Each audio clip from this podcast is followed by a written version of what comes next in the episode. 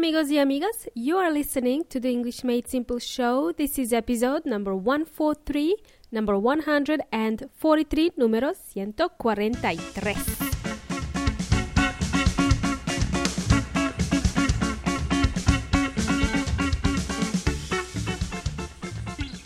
Ah, is that right? Número 143, 143. Whoa, must be, must be right. Uh, welcome, amigos y amigas, to another episode of the English Made Simple show. My name is Milena from EnglishMadeSimple.net. Ha! I was waiting for you to finish that sentence. EnglishMadeSimple.net. Right. The new listeners uh, who have just tuned in must be wondering is this woman okay? Is she alright? Yeah, yeah, I'm okay. Just a bit cheeky. Have silly jokes. You'll get used to it. Right, enough gibberish, Milena. Let's begin. So, let me begin by asking you a question. What do you do when you arrive in a new place? How often do you arrive in a new place, anyway? What do you do when you're in a new place? A new city or a new country? What is one thing you have to do? Hmm? I will tell you what that is. You have to start off from the beginning. You have to start from scratch. We learned this uh, expression in the last episode to start from scratch. Okay, to start from the beginning. Great. I'm going to expand on this a bit, a uh, bit more in today's episode. Today, I will share a couple of more expressions to do with starting things from the beginning. The way I explained this one in my last episode was um, I said to start from zero. This one is self explanatory to start from zero, right? To start from the beginning. So, to start from scratch is to start from zero. As I mentioned then uh, in the last episode, being new in Adelaide, Adelaide City, means I have to start a new routine. Look for new cafes that serve the best coffee because I'm spoiled. Find a nice place to go for a walk, and if I had uh, if I had to look for a new job, then I would do that as well, right? You have to start from scratch. So, what are other expressions related to starting things from scratch? Some expressions that I tend to use as well. Uh, I can think of one right now. It's back to the drawing board. Back to the drawing board. That's your first expression, okay? I use this expression when plans don't work out for whatever reason. So if I had an idea or a project and it didn't work, in other words, if it failed, then uh, I would need to go back to the drawing board. This expression means it's time to start from the start, plan something all over again. For example, let me give you a quick example, a simple example. I failed the English exam. I think it's time for me to go back to the drawing board. Start again, start studying again, practicing again. All the fun things, right? Not.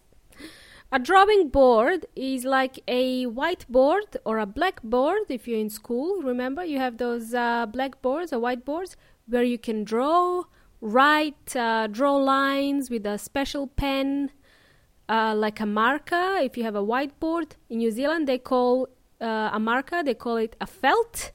Uh, using a marker or a felt, you can draw a stickman. Everyone likes to draw a stickman.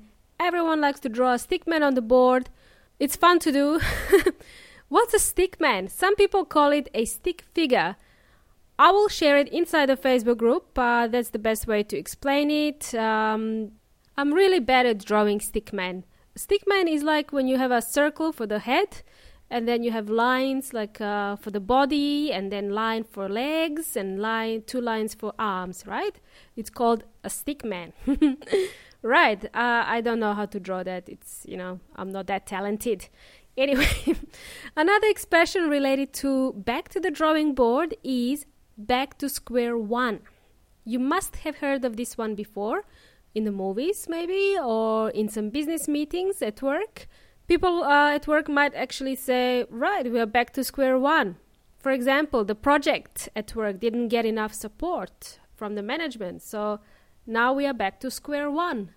We have to start again. Okie dokie. Easy peasy Japanesey? Great. Let's move on. You know, guys, I've been thinking. I think it's time I stop comparing Adelaide to Melbourne and maybe soon I will begin to see the light about Adelaide. Maybe soon I will start to like it. Maybe soon I will see the reason why this city has been ranked number 5 in the world as one of the most livable cities in the world. Maybe, just maybe.